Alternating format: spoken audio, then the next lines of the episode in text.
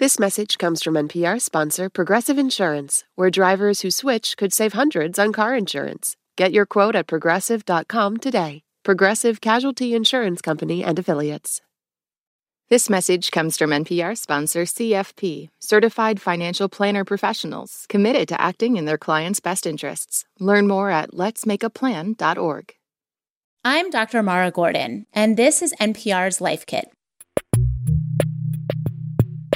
I'm a family physician, and this fall, all my patients are asking me about vaccines. They want to understand what they're hearing in the news about a COVID 19 vaccine. They've got questions about the flu shot. They want to make sure their kids are up to date on their childhood vaccines. Vaccines are on the brain. Our team here at LifeKit cannot predict the future of a vaccine for COVID. Nobody can. But we don't want you to forget about all of your regular shots they could save your life. Yeah, I think vaccines are one of the great achievements of mankind. And everybody, the World Health Organization and other experts have said that it's one of the few things that has really helped to decrease morbidity in the world. That's Dr. Melissa Martinez. She's going to answer the most common questions about routine immunizations. Those are the regular vaccines that help keep you and your kids safe. This episode Vaccines 101.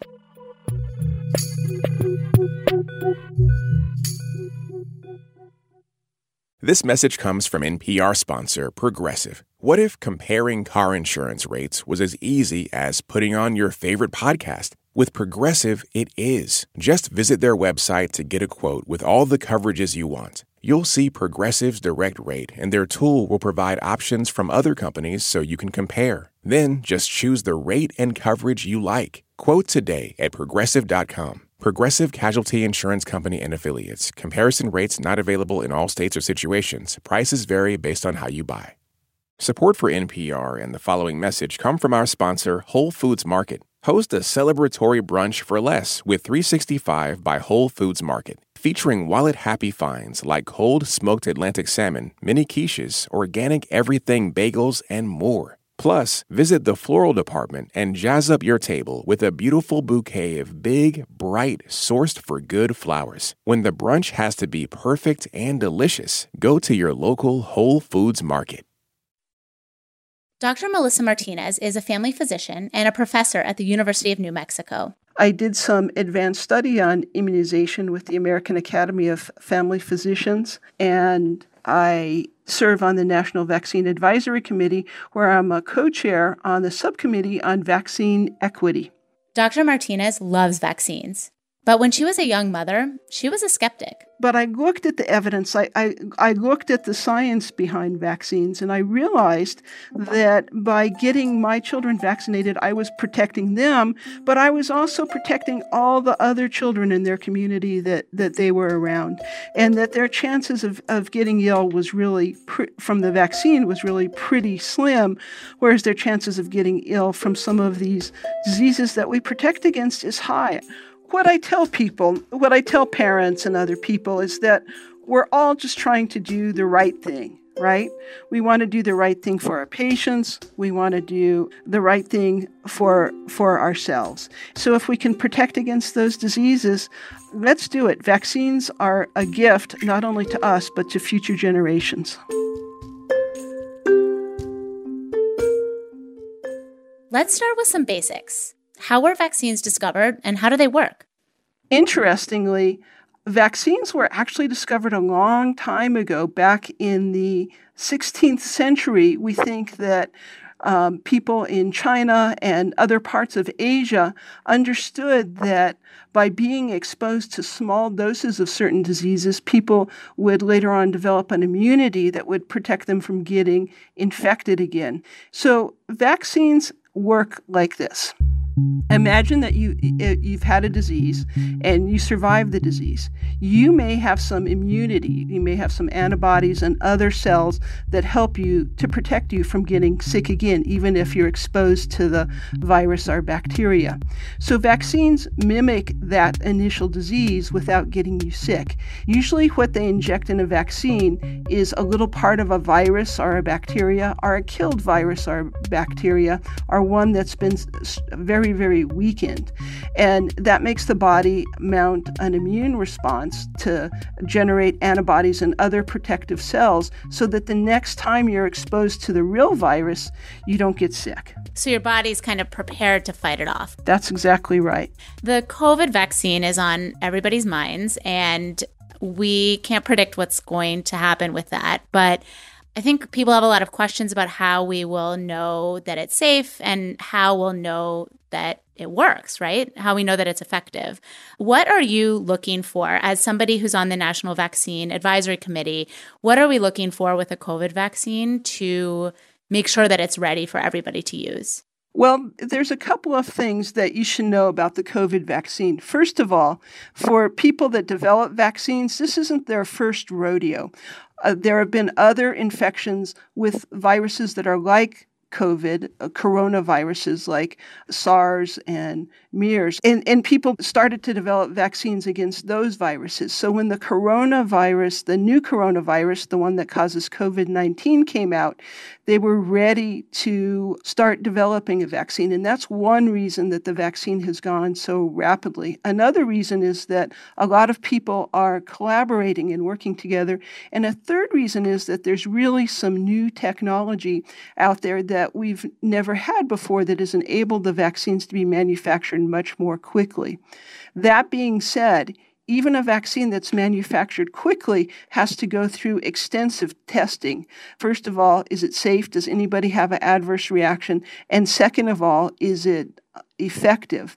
And they'll monitor people for a long time and see if people who got the vaccine do better than people that didn't get the vaccine.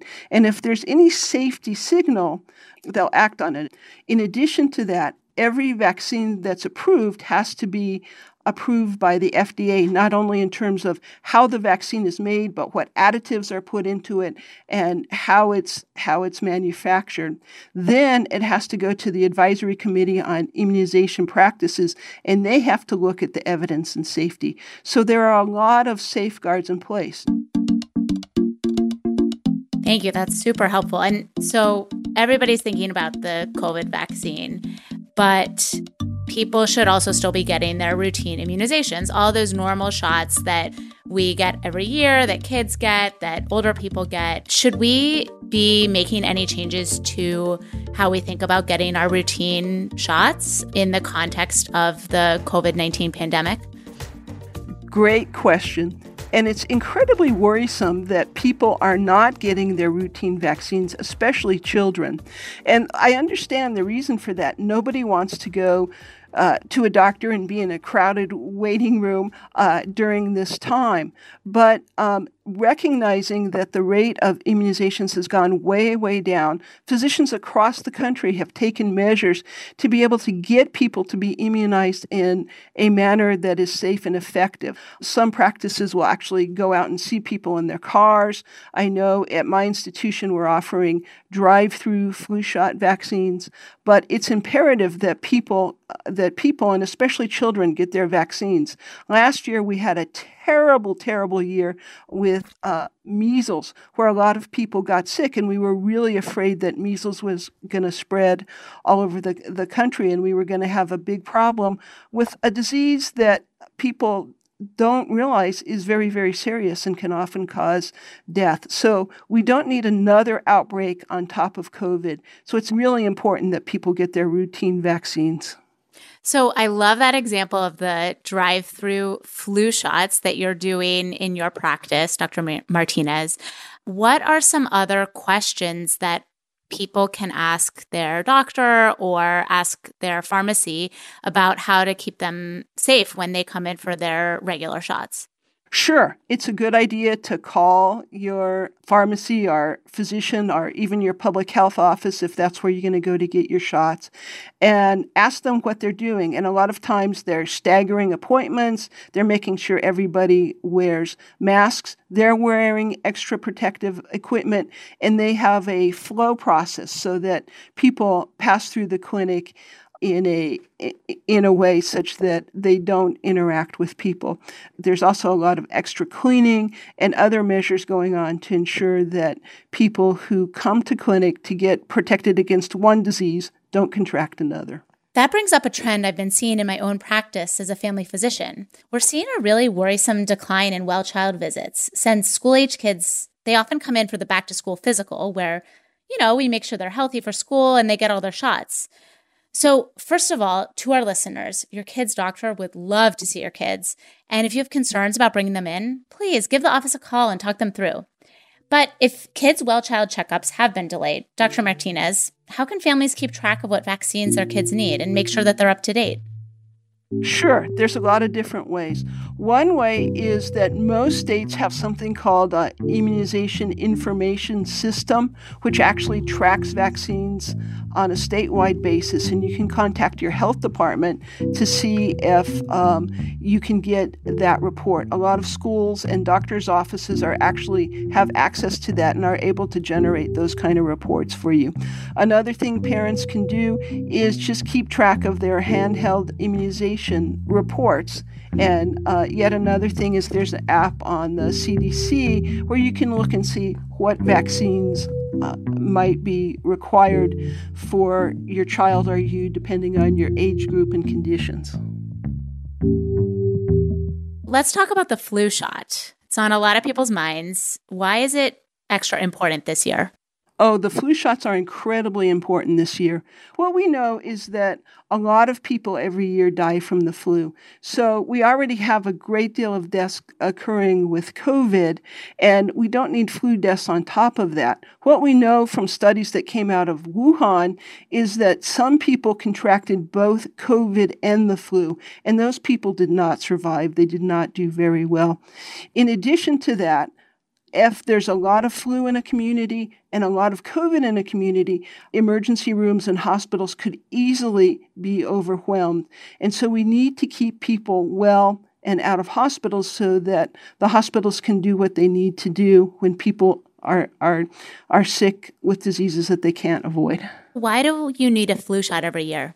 So our ability to stay immune to flu changes because the virus changes slightly every year.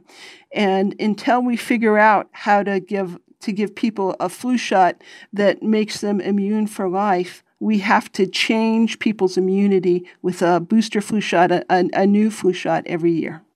And what's the best time of year to get the flu shot to prevent symptoms and make sure that you're immune throughout the flu season? Usually we say late fall this year, we're really trying to get everybody immunized in October so that when the new COVID vaccines come out, we'll be able to start um, focusing on uh, COVID vaccines. My patients always have a lot of questions about vaccines in pregnancy and vaccines for older people.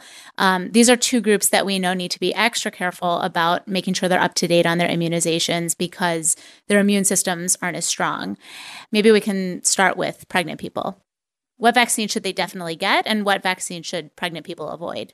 We know for sure that every pregnant woman should get a flu shot because if a pregnant woman gets flu, she's a lot more likely to get uh, severely ill. We also think that every pregnant woman during her third trimester should get the pertussis vaccine, which helps to protect her baby until her baby's old enough to get its own vaccines and develop its own immunity. And in both with both of that those vaccines, it's proven that there is a better uh, pregnancy outcome. And what's pertussis? Uh, pertussis is whooping cough, and if a newborn baby gets whooping cough, they're very likely to get severely ill, have to be hospitalized, and unfortunately, babies die every year from whooping cough. Vaccines that need to be avoided during pregnancy are vaccines that are made by weakening a virus. So we call it a, an attenuated vaccines.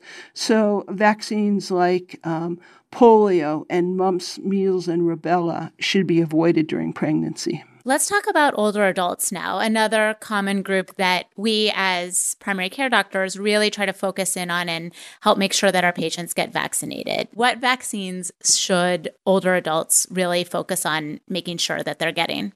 Okay, so there are two vaccines available for most people over 65, they should probably get both vaccines. They protect against invasive pneumococcal disease. They protect against life threatening diseases called meningitis, which is an infection in the nervous system, and they protect against sepsis, or an infection in the bloodstream. Adults should get a shingles vaccine, and all adults over, well, everybody age six months and up should get a flu shot and then, if people haven't received a tetanus, diphtheria, and tetanus vaccine in the last 10 years, they should get that as well.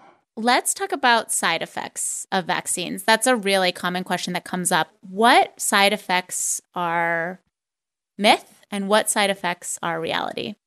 Well, I have a hard time talking about myths because it, it's kind of like playing whack a mole when uh, one myth pops up and and you kind of knock it down and then then suddenly there's there's another myth or, or misconception vaccines do not cause autism vaccines do not cause brain damage or other problems. In terms of side effects, almost all vaccines cause a little bit of a problem because people who get the vaccines their their body is responding, their immune system is acting up. So people who get the vaccines are likely to get a sore arm. They're likely to get a a, a little bit, maybe a low grade fever, maybe feel achy for a day or so. But these are pretty minimal. There are very very rare serious adverse effects with vaccines but these are incredibly rare. And in medicine, we look at the statistics. And when we see that a lot of people do really, really well with the vaccine and that the vaccine prevents diseases that could cause them problems, um, and very, very few people um, have adverse events, then we tend to recommend those vaccines. What do you tell your patients who say, Hey, Dr. Martinez, I'm not going to get the flu shot because last year I got it and I swear I got the flu. I felt so sick after I got it. I, you know, I get that. I hear that all the time. And I think the flu shot can make some people feel really, really cruddy. And I, I understand that. But getting the flu would make people feel so much worse. I think people can take some ibuprofen and get through the not feeling so good with the flu shot and still be protected. Are are there people for whom their immunity might have waned from their childhood vaccines and how would they know? Absolutely. And we we see that a lot. And we don't always routinely check to see. I know healthcare workers when they start uh, working in the healthcare field, we check them for mumps, measles, and rubella antibodies to see if they're immune. Or if there's an outbreak, we'll, we'll check for uh, for those kind of the waning of immunity so we can assess antibodies. It's not the antibodies doesn't give us the full story but it gives us an idea whether or not somebody's immune system might be effective in fighting off the disease. Yeah thank you. That's helpful. Uh, a final question for you. I think about this a lot in my own primary care practice that it feels like we're in this moment where there's a lot of lack of trust in public health institutions and in medical institutions. So, as somebody with a public role in promoting vaccines, how do you think our public health organizations can win back people's trust? I think that trust needs to be developed in a one on one setting. I think that practices need to uh, practice culturally effective care by listening to people and staying naturally curious and making sure that you have translators when appropriate and really thinking about people as individuals. I think organizations need to be open and honest about the true side effects and consequences and understanding the risks and benefits and hopefully, with time, we can rebuild the vaccine infrastructure that has kept us protected for all these years. I hope so.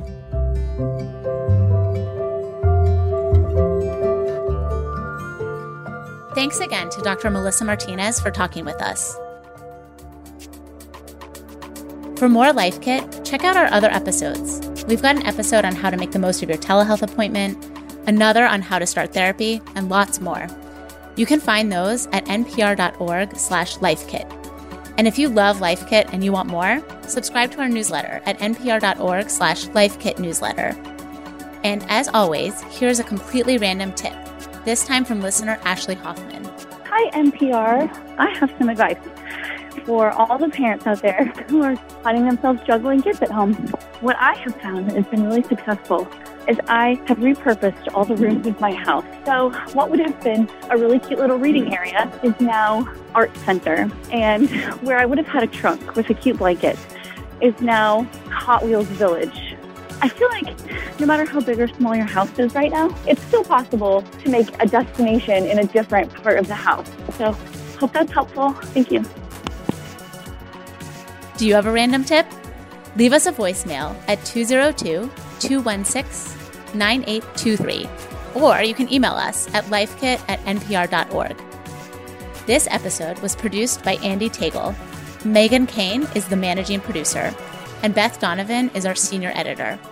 Our digital editor is Claire Lombardo, and our editorial assistant is Claire Marie Schneider. I'm Mara Gordon. Thanks for listening.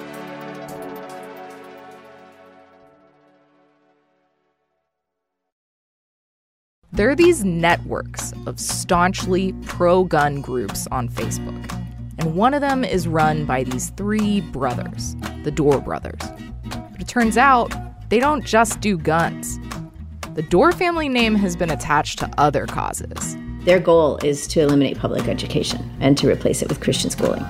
The Roots of the Dorr Family on the No Compromise podcast from NPR. This message comes from NPR sponsor Discover. Tired of not getting a hold of anyone when you have questions about your credit card? With 24 7 live customer service from Discover, everyone has the option to talk to a real person. Limitations apply. See terms at discover.com/slash credit card. This message comes from NPR sponsor Charles Schwab with their original podcast, Choiceology. Hosted by Katie Milkman, an award winning behavioral scientist and author of the best selling book How to Change, Choiceology is a show about the psychology and economics behind people's decisions. Hear true stories from Nobel laureates, historians, authors, athletes, and more about why people do the things they do. Download the latest episode and subscribe at schwab.com slash podcast or wherever you listen. Last year, over 20,000 people joined the Body Electric study to change their sedentary, screen filled lives. And guess what? We saw amazing effects. Now you can try NPR's Body Electric Challenge yourself. Listen to updated and new episodes wherever you get your podcasts.